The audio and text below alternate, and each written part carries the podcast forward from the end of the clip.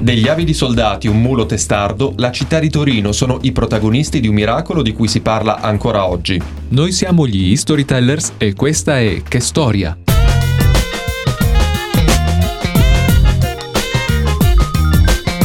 Quando si parla di Torino, probabilmente le prime cose che vengono in mente sono la Fiat e la Juve. Al di là di questi elementi che effettivamente caratterizzano la storia recente della città, ci sono tante altre cose che la rendono speciale e tra queste un evento in particolare che ci riporta alla fine del Medioevo e che ha dato origine all'appellativo per Torino di città del miracolo.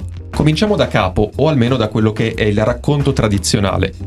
Siamo nel 1453. Il nord Italia è funestato dalla guerra che vede contrapporsi Milano e Venezia, sostenute a loro volta dai monarchi d'Europa che non perdono occasione per attaccarsi a vicenda. Nel 1447 la situazione era diventata ancora più difficile dopo la morte di Filippo Maria Visconti, duca di Milano, che non aveva lasciato eredi, mentre Francesco Sforza pretendeva di succedergli avendo sposato la sua figliastra. In questa situazione di conflitto si colloca il passaggio delle truppe di Renato d'Angiò sulle Alpi, che dalla Francia si stava recando appunto verso il Ducato di Milano. Questo è il contesto molto movimentato che fa da cornice al miracolo di Torino che al tempo stesso rappresenta, in un certo senso, una sottotrama di questa storia di guerre. Lungo la strada dal Delfinato al Piemonte, quindi da Briançon a Torino, si passa dal Monginevro, attraversando Cesana, Ulx, Salbertran, fino a quello che è considerato uno dei monumenti più importanti del Piemonte, cioè il forte di Exil. Capita quindi che durante il passaggio delle truppe lungo la strada, un paio di questi soldati che avevano stazionato a Exil decidono di prendere qualche souvenir dalla parrocchiale del paese, rubando l'arredo sacro, compreso quello della liturgia eucaristica, cioè il calice e la pisside con l'ostia consacrata. Un'altra versione della storia sostiene che i soldati sacrileghi appartenevano invece all'esercito del duca di Savoia Ludovico, che contendeva al re di Francia il possesso del Delfinato in realtà poco importa perché la sostanza del racconto rimane fondamentalmente la stessa. I ladruncoli, che fossero sabaudi o francesi, dopo aver compiuto il furto chiudono tutto nelle loro bisacce e si incamminano a valle verso Torino. Una Torino che nel 1453 è una città molto diversa da come appare oggi, piuttosto piccola come città e ancora chiusa nella cerchia delle mura romane. Vi si entrava quindi attraverso le porte delle sorte di caselli.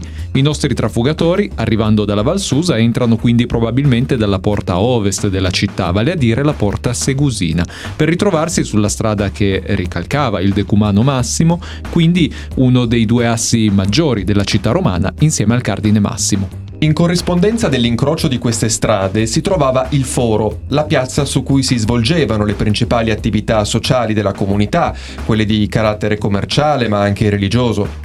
Nella Torino del 400 questa memoria sociale urbana è ancora viva, tanto che sul luogo dell'antico foro si svolgono i mercati della città, quello delle erbe, quello dei grani e quello dei latticini che danno il nome alle piazzette dove si tengono i banchi. È proprio da lì che i due ladruncoli si trovano a passare tra la piazza delle erbe e la piazza del grano. Ed è lì che succede il fatto. A un certo punto il mulo carico della refurtiva si pianta e non ne vuole sapere più di proseguire la strada. I ladri quindi cominciano a tirarlo per smuoverlo, ma rovesciano le bisacce lasciando uscire tutto quello che contenevano. In quel momento, secondo il racconto, succede quindi qualcosa di inaspettato. Il contenitore dell'ostia, invece che cadere per terra, si solleva in aria tra lo stupore della folla e rimane lì sospeso. All'evento assiste anche un certo Don Bartolomeo Coccolo, probabilmente un prete della vicina chiesa di San Silvestro, che va subito a chiamare il vescovo di Torino, Ludovico di Romagnano. Nel frattempo però è già successo qualcos'altro perché l'ostia è uscita dalla pisside e si è sollevata in cielo splendente come il sole, sempre secondo il racconto. Arriva il vescovo e finalmente con lo sforzo della preghiera di tutti quanti l'ostia scende e ritorna al suo posto.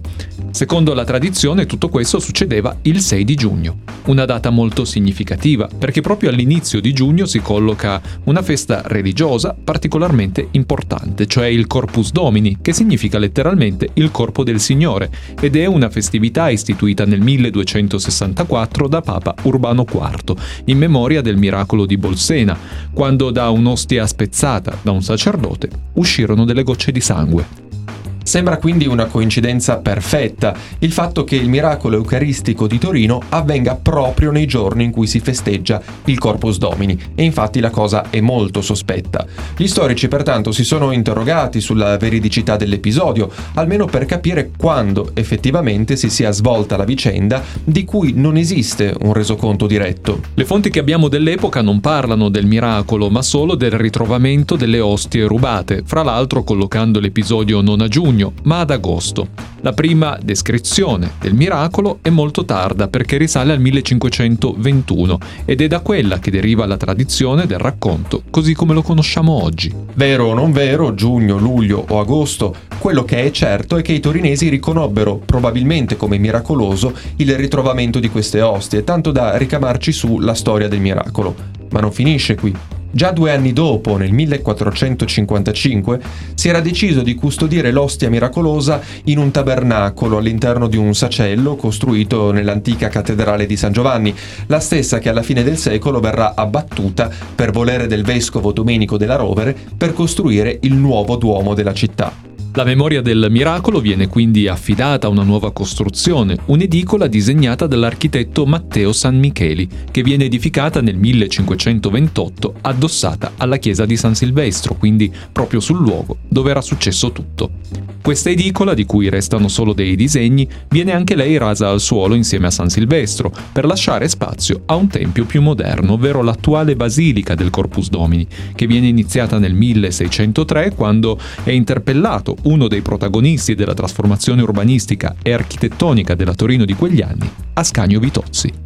Nel 1977 l'arcivescovo Pellegrini istituì una commissione che facesse luce su quanto accaduto effettivamente nel 1453, arrivando alla conclusione che, miracolo o no, il ritrovamento di quelle ostie ebbe una tale rilevanza per i torinesi, tanto da lasciare un profondo segno nella devozione della città, che si esprime ed è ancora tangibile in una delle chiese più rappresentative non solo della religiosità dei torinesi, ma anche dell'estetica barocca che caratterizza la città.